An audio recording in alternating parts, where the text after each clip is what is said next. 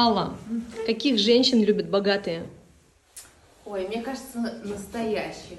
То есть вот все вот эти вот девочки, которые часто окружают богатых, совершенно не говорят о том, что эти богатые их любят. А любят э, мужчины энергетичные, успешные, уверенные в себе, все-таки настоящих женщин, которые себе ничего не хочет, а просто... Таких же энергетичных, настоящих, как сами мужики. Вот если она трушная, она мне интересна. С минимум косметики, может быть, вообще без Если из нее прет эта энергия, я с удовольствием на ней вообще женюсь.